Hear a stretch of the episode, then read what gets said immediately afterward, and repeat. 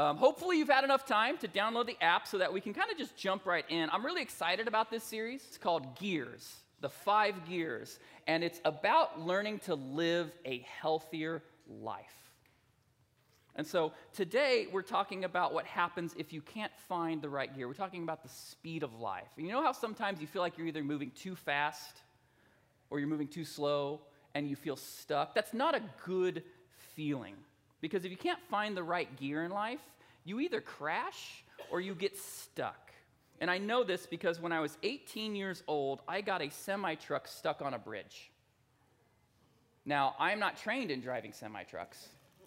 I grew up on a farm, I grew up in rural Missouri, and I drove a lot of tractors, I drove a lot of equipment, but I never drove a semi truck.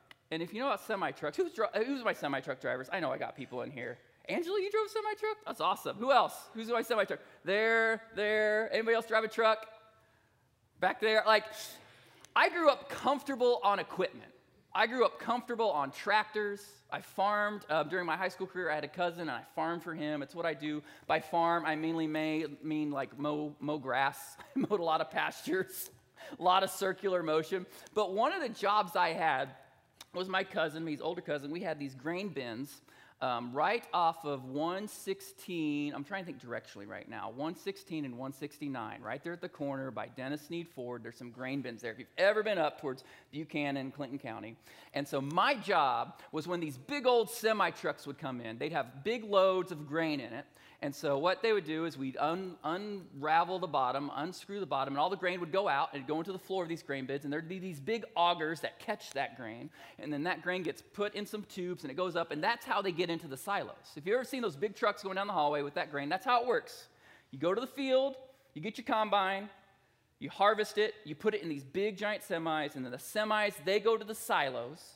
And then the silos, you dump all that grain out from the bottom. And my job was basically to make sure nothing got plugged up.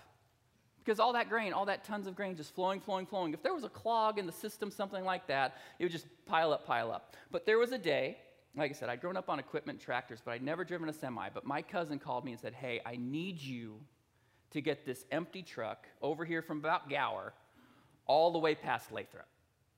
And I'd never driven a semi before never driven a semi. I didn't want to drive a semi. I said, Dirk, man, I can't do this. like, this is big. This is scary. I can't do this. And he said, Sure, you can. Sure, you can do this. I was like, Dude, I don't want to do this. He's like, Oh, it's going to be fine. You've grown up on it. And so I start my career there. And it's the only time I've ever done it. But I get in that cab and I start driving that truck. And the thing about using semis, it's a different level. It's like a whole different level. And I don't know if it's true for every semi. Maybe you guys can come correct me during my message here after I'm done. But what I found out is, is when you're driving a semi, you can't lose the gear.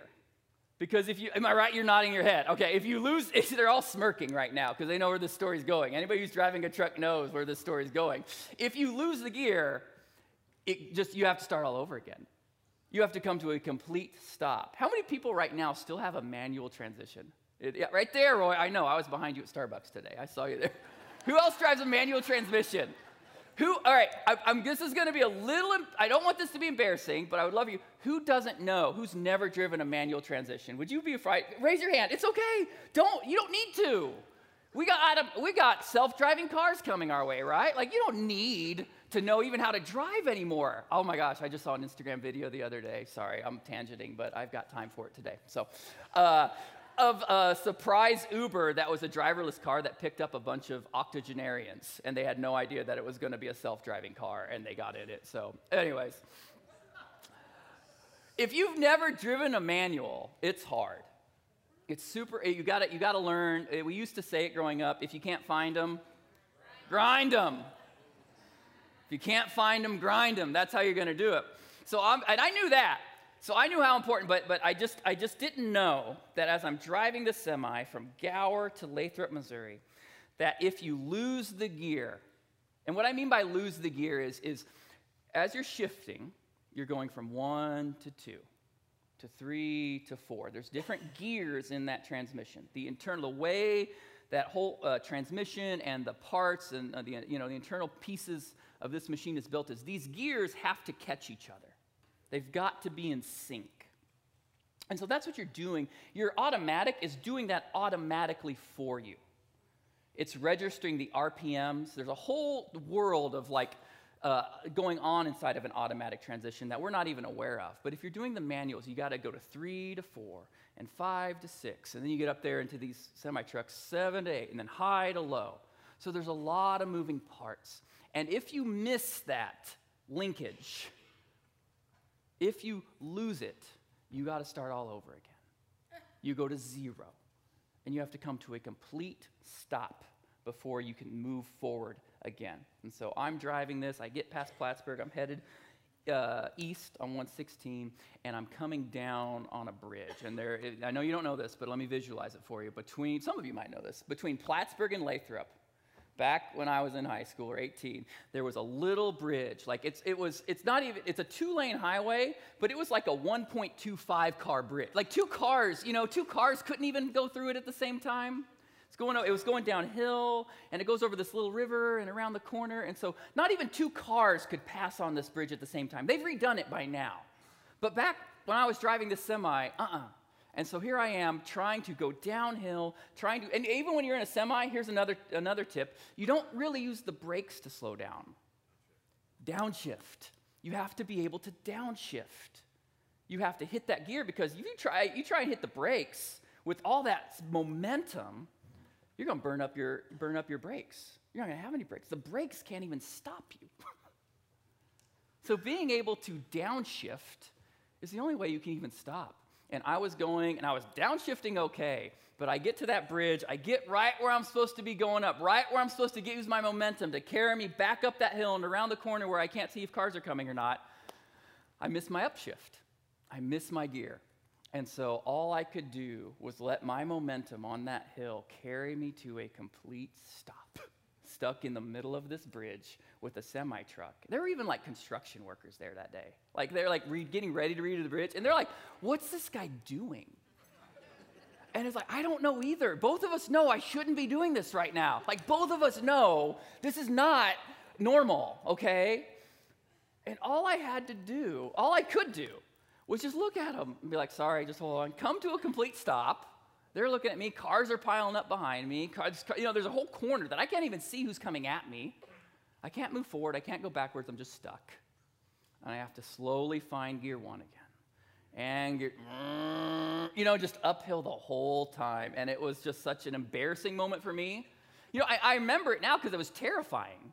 Don't you have those terrifying events that you can't forget? Like, that was terrifying for me. I would never do that again.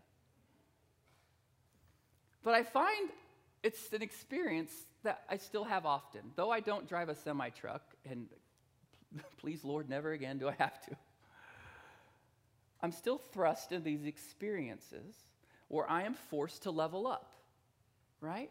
Where I'm forced to gear up through parenting, through uh, suffering, through trials. And I think you're probably in some of those experiences too. Like you get thrust into situations you didn't see coming, that somebody asked you to do something, it's just forced upon you. You're just thrust into these situations where you don't yet have the skills to be proficient at whatever you got, whatever mess you got to get through. And you feel, you feel stuck. You feel like you got no track. Like, how, do I, how am I going to get through this? And so that's what these gears are about. That's what this whole series is going to be about. Just this idea that um, inside of us, we need different gears for different jobs or different gears for relational capacity. There are different modes of operation we need to live in when we're present with family or friends, or we're at work, or we're by ourselves and we just need to unplug. You know, I was thinking about how um, growing up learning that manual transition, we say, if you can't find them, grind them. Grinding used to be a bad thing. Like, grinding's not good. Grinding means what? Something's being pulverized? right? Like, like that was the, like the whole concept of, of the, when, when the gears grind in a transmission, especially, you know, that sound, it means there's chips of metal flying off inside of everything. But have you noticed that there's kind of this growing value of grind culture? Just grind through it. Just grind. How did that happen? How did grind become something that was universally recognized as not being healthy become something that we almost kind of put on a pedestal? Man, that guy knows how to grind. They're, man, they're just grinding. And so we want to be like that. Is that healthy? And if not, what is? And so today, as we look at gear one, we're going to talk about gear, like they're going to be sequential gear one, gear two, gear three, gear four, gear five, as we go through these five weeks. Today, we're looking about gear one, which is all about shifting into peace. It's all about finding inner peace. And I just want to get us a working definition of peace right now. So you can put up a slide. Let's just get a working definition that we can all kind of say, like, for today at least, our definition of peace is a sense of rest on the inside no matter what is going on on the outside. Okay, I want you to think about it like that. I want you to think about peace as a sense of rest, a sense of stability on your inside, no matter what's going on on the outside. And what I would love for you to do right now is gut instinct reaction, okay? If you had to guess between 1 and 100, what is your peace number? 100 is like zen like we're all gonna like be in worship of you. Like, like how do you do it man? Zero is like come here let me give you a hug okay? Like but right now i want you to think about if you had to pick on a scale of 1 to a 100 what would your level of peace be? And then what i want you to do is go to that section in the app that we talked about where, where it says right here this is a live poll. What's your level of inner peace? All right? I could hum for you if that makes it easier. I don't know. Music. Do something like that. So I'm going to give you about 20 ish seconds here, maybe 30 seconds. Pull up the app, go to that live poll of what's your inner peace. And basically, we've kind of broken it down into some categories, right? I don't have, trust me, I did not put 100 different multiple choice questions in this thing. So you might be 1 to 20, you might be 21 to 40, 41 to 60, you get it? But I, I just want to kind of take, take that poll. We're just doing some kind of broad brushstroke, real time evaluation, okay? Keep going. About 10 seconds. Five, four, three. Keep voting, keep voting. All right, I'm going to put mine in. And I want to see this is how we understand peace right now in our room, okay? You can actually see the results of everybody if you log in. And if you aren't logged in, look, at, look off somebody next to you. You can see in this room right now where our level of peace is. And so, right now, about 30% of us, or I'll start at the top. About 20% of the people in this room right now would say they are in the top inner peace range, okay? 20% would be in the top inner peace range, 81 to 100. About 30% would say their level of inner peace is in that second range from the top. So that's 61 to 80. We have about 30% of people would be that. And then we have another 30% that would be right in that middle category. Right in that middle category. Thank you for being honest. And then I just want to look at these bottom two. Another 20%. Your peace you registered was sub 40. So I just want to take a second here to recognize you know what? If you're in one of those upper categories, let's just be thankful, right? Maybe it's just to take a moment here to think about if my inner peace is in one of those, maybe the top half. Maybe I just need to be a little bit thankful right now because if you're wise, you know it's not going to take much in your life to disrupt that peace. And it's maybe only by the grace of God that today you find yourself in that upper peace category because we know stuff happens. And anything can disrupt us and knock us down in life and steal and take that inner peace from us. So maybe if we find ourselves feeling pretty good about where our peace level's at, maybe we can just be thankful for a second. And then when I think about the people maybe who are honest enough or at least willing enough to be vulnerable and say, I got super low peace right now. Just to say, thank you for sharing that. Thank you for being willing to, to, to mention that. And I'm really glad you're here today. I'm really glad that you're here today, that you got your butt up and got in here. Because if you don't have peace in your life, you can just sit there and you can sit in it and let it eat you up and numb you out. Or you can say, I have hope. I have hope that maybe something will change. And so if you're on that lower part of the peace scale, thank you. Thank you for being with us this morning, and thank you for doing something about your situation. Hmm. See, you and I, we need inner peace. Because if you have peace, you are a stabilizing force in the world. And if you don't have inner peace, you're just contributing to the chaos around you. Jeremie uh, Kubicek is the author of this kind of book that this series came out of, and he says this about our inner peace. I'm going to put up his quote from the five gears. He says, When you're not at rest on the inside, you cause unrest on the outside. And that just hits me because I think it just makes sense. You've, you've, probably heard it said a different way before, too, like hurting people hurt people, right? You've probably heard that before. But I want to think about that as, is if we don't have rest on the inside, what normally happens is we cause unrest on the outside. And so, what we are shifting into with Gear One is this sense of inner peace and stability and security that will allow us to be a restorative force in the chaos around us. We're looking to shift into an inner peace that can stand up against any kind of disruptor in our lives. Because there's always going to be disruptors, right? How many of you felt maybe you had a disruptor in your life? And I'm just letting you define that right now, that you were disrupted. I was disrupted on Wednesday. I was coming into this staff meeting and, uh, that we have on Wednesday mornings. I was driving into work, and I live over on the square. I'm coming up by the Hallmark um, plant out there, and I'm coming up, and a, a dump truck started to swerve into my lane at an intersection, which very much disturbed my peace here I am trying to like get ready for work. I'm like trying to get my mood up. You know, it's like it's a Wednesday. You know how Wednesdays are. You know, they're just like, oh, right in the middle. Got to get going, you know. And so I'm driving into work and I've got my radio up and I'm driving right past that intersection, Liberty Hospital and Hallmark. And I'm getting ready to go through that intersection. And as I'm going through it, I don't know if that dump truck didn't see me or if he was trying to like do the thing, you know, where they judge when they can start turning at you. You know that moment? And I just, he started to turn at me as I'm going through the intersection, like, oh, you know, and I'm pulling on. I was like, whoo, that is a disruptor.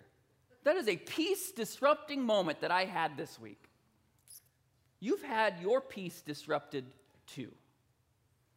Maybe that was a person that you work with and just gets under your skin. Maybe that's a child who gets further under your skin. They do that. Maybe it's a financial thing.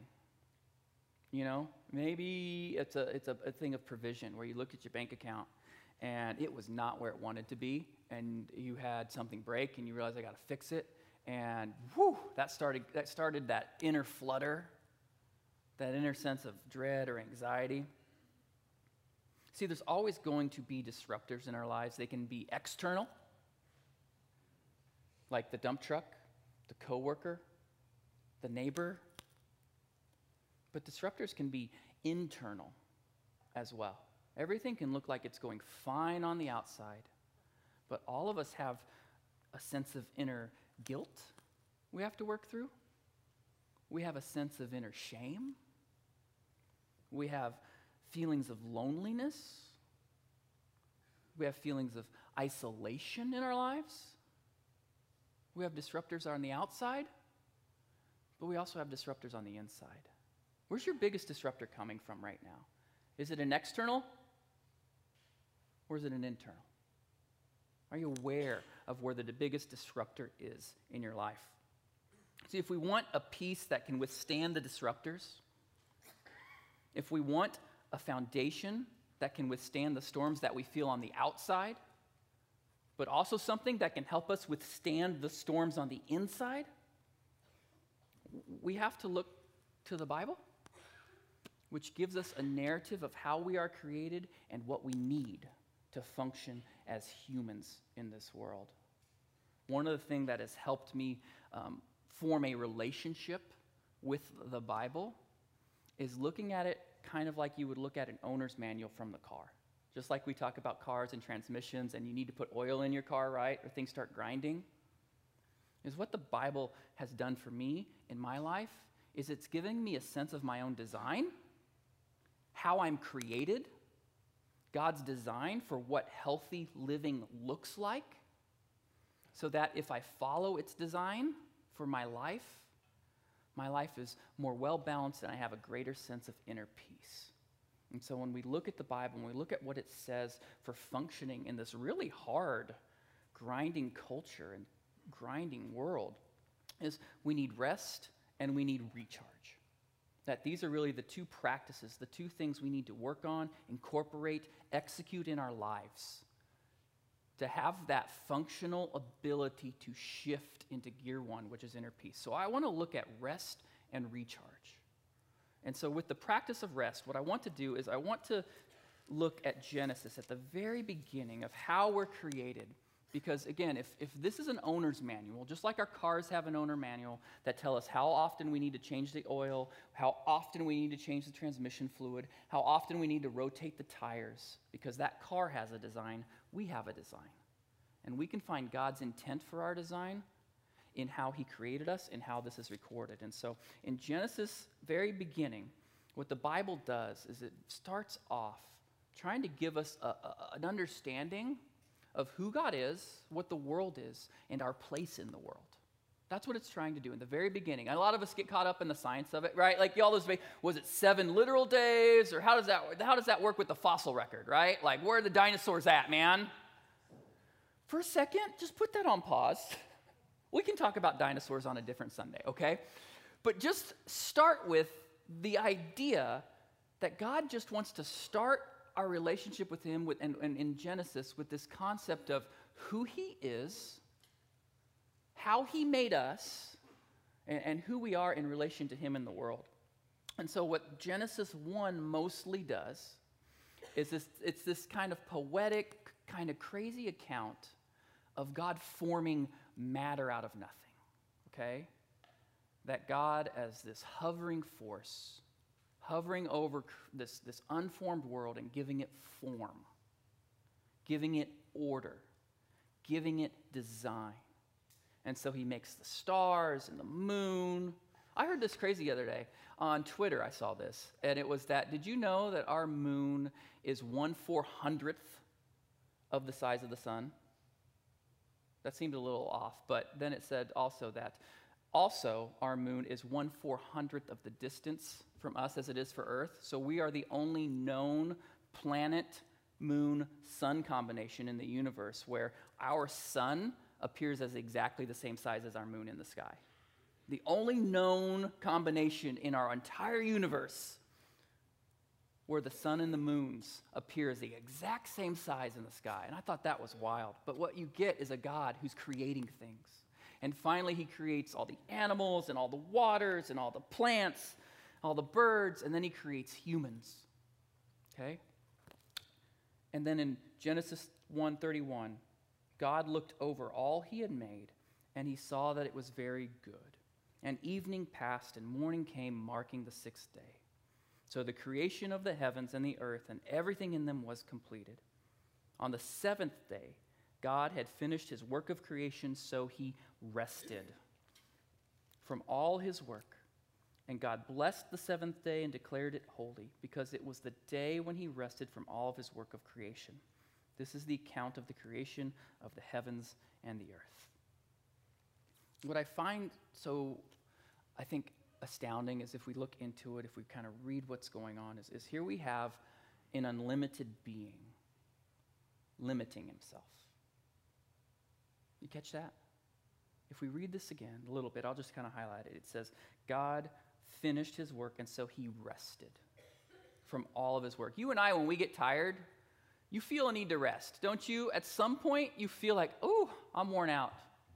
I am done. I can remember um, last spring, getting into spring, we're getting ready to do like flower bed season, right? You know, like they're getting ready to do some work. I'm gonna have to get that mulch. I remember coming home one day and we had this flower head bed that was kind of like disintegrated but it like it was made out of like old brick and mortar, right? It needed to be upgraded, but I wasn't ready to upgrade it yet. But there was another family member of mine that was ready to upgrade it. And so so I came home and it had been um, degraded so that I could upgrade it. it was like, all right, today I'm going to Lowe's and I'm getting about 80 of those like brick, you know, like those landscaping pavers. I'm getting 80 of those. And so I had to load up my car, you know, like get them on a pallet, carry them over, load them up, throw them in the car, take the car home, get all these pavers, 80 stone pavers, carry them all the way back to the backyard, and begin my first ever job doing masonry. Never done masonry before, but today, that day was the day that we were figuring out how to do masonry work. I was tired afterwards. I'd expended an energy mentally. I'd never, how am I going to put, how much am I going to need? I got to do math. Ugh. I got to figure out square footage, all this stuff, and then I got to go get it, and then I got to put it together. Like, I was tired. I hit a wall. Do you think God hits a wall? I don't know, just uh, whatever concept of God you bring into it. I don't even need you to come into this concept with a Christian view of God, okay? I would love it if there's people here today that are just willing to say, I don't know that I believe in the Christian view of God. I believe in a higher power. I believe that there, there had to be some kind of intelligent design that made the sun and the moon appear the exact same size in our sky. I have to believe in that because there's just too many coincidences in this creative world to think that there's not a bigger power driving things here. But if you're not bought into the Christian concept of who God is or who Jesus was, man, I'm so thankful you're here today so we can just talk about this. So I don't care what concept of God you have. Let's just start with just this basic understanding is if there is a God, do you think he has limits on him? If he if he really did create our entire physical universe out of nothing, how limited do you think he is? I don't think he is limited. Yet, what we see in our, the very beginning of our account of humanity God choosing to put limits on himself and saying, you know, I'm going to stop. I'm going to rest. Why would he do that? I think it's because he's a really good father, which is what the later of the accounts and what Jesus specifically gets to, and he calls, Jesus is going to ask us to address God as father. What a really good father does is he, he sets a behavior, a model for behavior. He shows his children how they need to behave so they can imitate his behavior. And so God created us, humanity, his children, with limitedness in mind. We are designed with limitedness, yet we live in a world that has never pushed unlimitedness like ever before. Think about what you hold, or it's on a stand here, like how unlimited this device is. Like, I can literally get on here and scroll and never get to the end. There's no end. You can just do this all day and never run out of days of scrolling. We've never lived in a world that has pushed us to ignore our limited design. Because now we work at home, right? A lot of us. And so that boundary of work, not work, has just been dissolved and erased. Um, the concept of hours, we've moved past, you know, an agrarian society where the sun sets and tells us it's time to sleep. We work nights. We have a whole economy set up around being able to get anything you want at any given time, especially if you need it two days free prime shipping, right? Like the unlimitedness. And it's like, does that jive? What do you think? Do you think we're supposed to live unlimited lives? Or do you think you're designed with limitedness in mind? I was reading the story about Sam Bankman Fried or Freed? Freed? You guys know this? Who knows the name Sam Bankman Fried? Heard it? He was a, he's a guy who just got arrested and extradited to the U.S. I think it was last fall, and uh, he was a CEO of a big tech company and that's when like the crypto market like crashed. Like everybody's like oh my gosh where'd my imaginary money go? Except it's not imaginary and some of you know that right now. I'm sorry for you right? But the thing that blew me wasn't that he stole about or allegedly allegedly stole maybe around $10 billion the thing that really pushed what I'm about to say home about this whole limited nature and stuff is I read an article about the onboarding process he created for his employees. That is, at his employees would come, they'd be hired, they would go through an onboarding process with him where he would counsel them in the use of stimulants so that they could be more productive in life. And so he would counsel them on how you could use nicotine patches and different prescription drugs to keep you awake longer so that you could get the most work hours in. That's crazy to me. But I mean, I'm on my second or third cup of coffee right now, if you can't tell. What is it about us that we try to live an unlimited life? Why don't we feel a respect and an awareness of the nature that we are created with? You see, you and I, we're created to find and know and experience and practice rest. It's a part of who we are. It's, it's what God's designing us to see about ourselves. It's, it's why the Bible um, starts with rest, really, in, in, a, in a way. Is if you're going to start at the very beginning, if you pick this up and you say, you know what, I'm just going to flip to the beginning, what does it say? It says, your design, you have a design, and you're designed to have rest. That God Himself, who was unlimited, chooses to place a limit on Himself so that He can be your good Father and model good behavior for you. But we push and we push and we push. See, I think if we want to practice real rest or figure out how to shift into that gear one inner peace, we absolutely, positively have to look at Jesus. We have to look at Jesus, Jesus Christ, who claimed to be God's Son, who was there in our formation. The Bible claims something really crazy that there's this Trinity God, the, God the Father, God the Son, and God the Holy Spirit, and somehow, some way, they were all a part of our formation. And so, if we want to observe real rest, we've got to look at Jesus. And so, I'm going to read to you, um, I'm going to pull it up here in my Bible, and we're going to put it up there on the screen. I want to read to you Matthew 11 28. Matthew 11 28 is a piece of scripture where Jesus is speaking to a weary, worn out people, a people that have been ground under oppression. They went through 400 years of slavery in Egypt, and then they were in this land, and then they got hauled away into exile. Like, there's a lot going on, but these people are tired. And this is what Jesus says to them. In verse 28, Jesus says, Come to me, all of you who are weary and carry heavy burdens, and I will give you rest. Take my yoke upon you.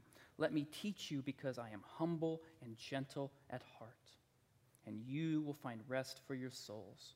For my yoke is easy to bear, and the burden I give you is light. Some of you guys have heard that before, right? Some of you haven't. And if you haven't, I want you to lean into these words especially. I'm going to read them again just very quickly, just very softly. If you've never heard these words of Jesus, I want you to listen to them again right now. Come to me, all of you who are weary and carry heavy burdens, and I will give you rest.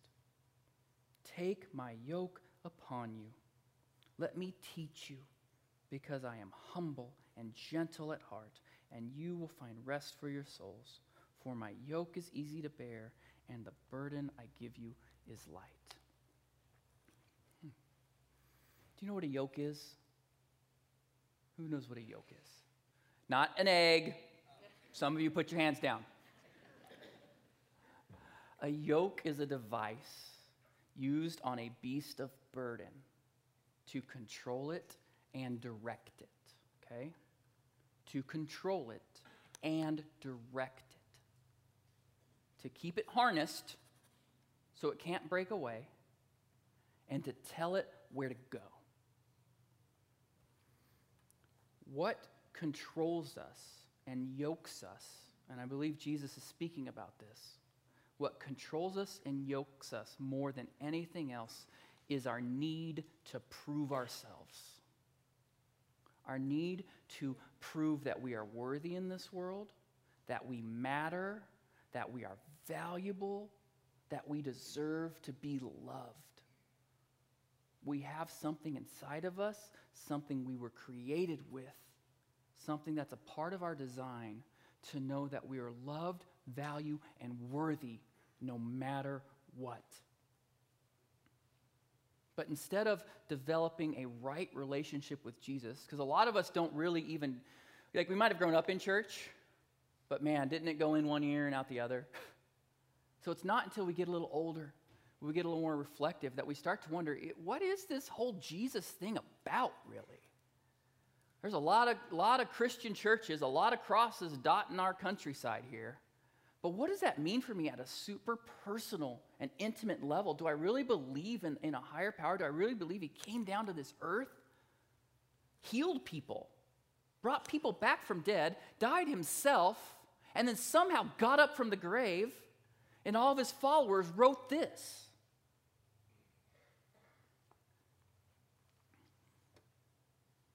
So we don't grow up I think. I think it's later in life that we start to figure out what does it mean to have a right relationship with Jesus. But in that time, in that gap, before we start to contemplate and reflect and try to figure out what it means to live in a right relationship with Jesus, we have become so yoked and controlled and directed by other strategies of life, other ways of getting value and worth, because we all have that inner need. We need peace. To live peaceless is to just have your soul be constantly torn asunder to be ripped up, to feel like you're being ripped apart, that's awful. You have a longing for peace because that's what God longs to give you. That's what God wants for you. That's what comes from learning to, have, to live in a right relationship with Jesus Christ. But a lot of times we don't get to that later in life. And so by the time we get there, we are yoked, we are burdened with other strategies for getting our worth of value in life. We yoke ourselves to people. We yoke ourselves to places. We yoke ourselves to positions and purposes, thinking that if we perform well enough to meet some kind of external standard, then we'll get peace. Once I hit this goal, once I get this paycheck, once I get my house fixed up like this, once I get these relationships to work, once I get this person to love me, once I have my kids go to college, then I'll get the peace I need. But it's a trap. That kind of thinking is a dead end. Meeting external standards is never going to give you lasting inner peace because there's always another standard to live up to. There's always another standard to live up to. That's why I think um, for our younger generations that have grown up with this thousand dollar computer in their pocket, that we say, Good luck, here you go. Have unlimited access to everything you want. That's why I think there is so much anxiety and depression in the younger generations, and we see it scaling up because of the standard of comparison. Social media may be single handedly responsible for the increase of anxiety and depression in our young people today, and it's awful. Because how would you, and I think we got to have compassion and empathy for them. Because how does it feel to constantly be online and being told that you're not good enough and comparing yourself to other people and other places that are doing better than you and look better than you and say cooler things than you. That's awful. I think another reality that we have to face is that even if you decide you're going to be hard, right? You're going to be real tough and not let anybody tell you what to feel about yourself, right? Like you're not to, you know, you don't care about anybody else's standard for you. It doesn't matter. I got thick skin. Okay. But even if you decide to try to live that way, a hardened life, you're always going to let down yourself. There's always going to be an internal standard you cannot live up to. Maybe that's how you parent or how you spouse or how you, you know, you just look at yourself and you just feel disappointed. Trying to live up to our external standards is a dead end, and so is trying to live up to our own internal standards.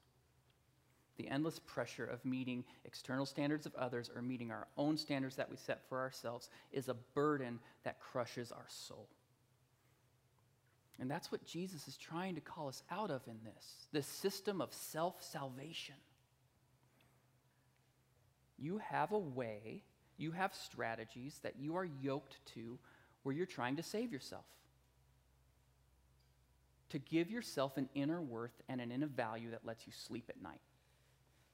And so you look to your relationships to save you, you look to your work to save you, you look to your parenting ability to save you, you look to your own personal squad goals to save you, right?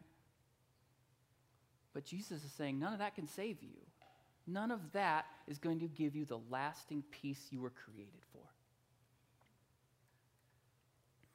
So, as Jesus is, is speaking this Matthew 28 30, what he's really saying is, is cast off the burden of trying to prove your own worth. The yokes you've connected yourself to for feeling worthy cannot save you.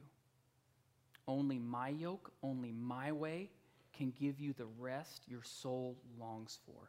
Come to me, follow me, let me teach you my way of cultivating inner peace and inner rest so that you can feel healthy and flourish the way my Father and I created you to. I am going to let myself be crushed on a cross so that you can be free from the crushing of this world. Practicing rest means turning our attention and our mind to Jesus, turning our feelings and our emotions towards Jesus, turning our physical bodies to Jesus by stopping what we're doing. To be a human doing or human being, not a human doing, right? Did you know that the expected global cost of mental health problems on the global economy is going to be about 16 trillion by 2030? That's lost work, direct lost work, or that's the direct cost of healthcare services, prescription, like all that. That's all the cost, plus also lost productivity. $16 trillion by 2030. Why is it we think we can throw money and time at problems to solve them versus doing what it takes to prevent them? That's what this rest thing is all about. It's taking the time to say, I'm created in such a way that I have to practice rest before the bigger problems that I'm ignoring blow up in my life. God is adamant all through the Bible that we must take responsibility and do whatever it takes to find rest, to put rest in our lives, and live according to the way He designed us. And so you might, in fact, I'll say you probably need to talk with somebody that you're close with and evaluate if you are living with the appropriate amount of rest in your life or not.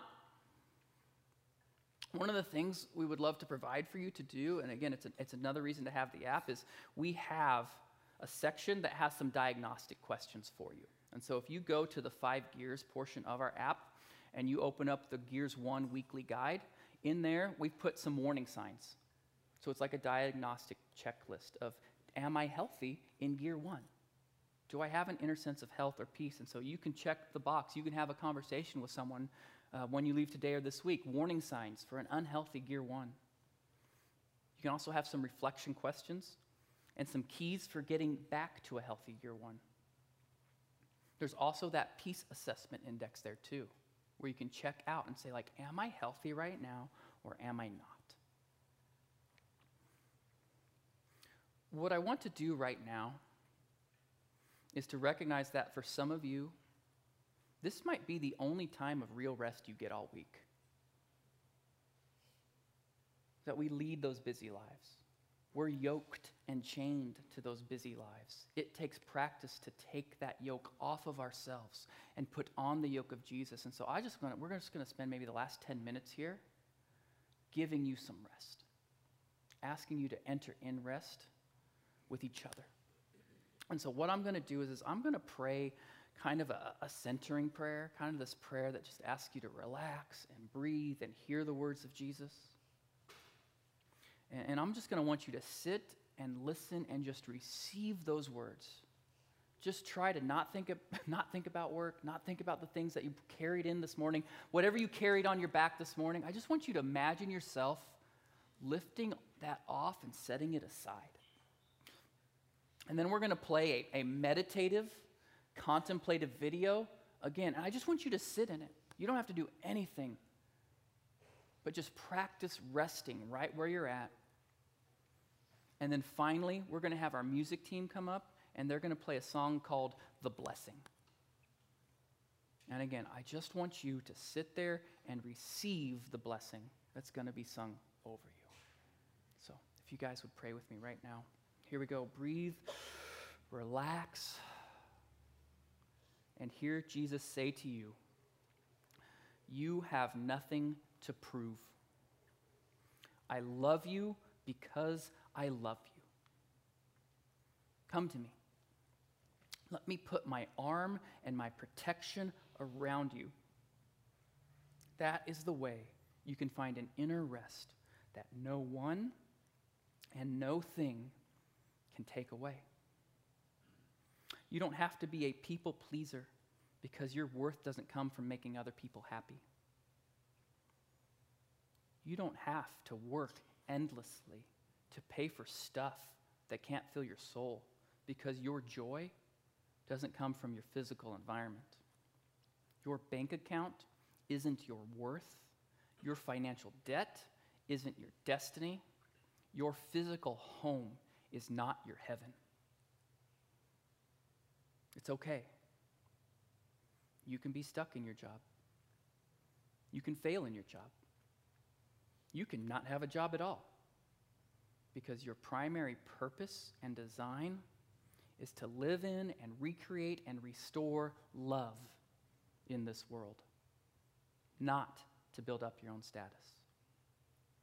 If you are sick or damaged or broken or lame, don't lose hope. Your physical or mental or emotional health is not what defines you or gives you a sense of worth. I love you because I love you. Be still and know that I am God.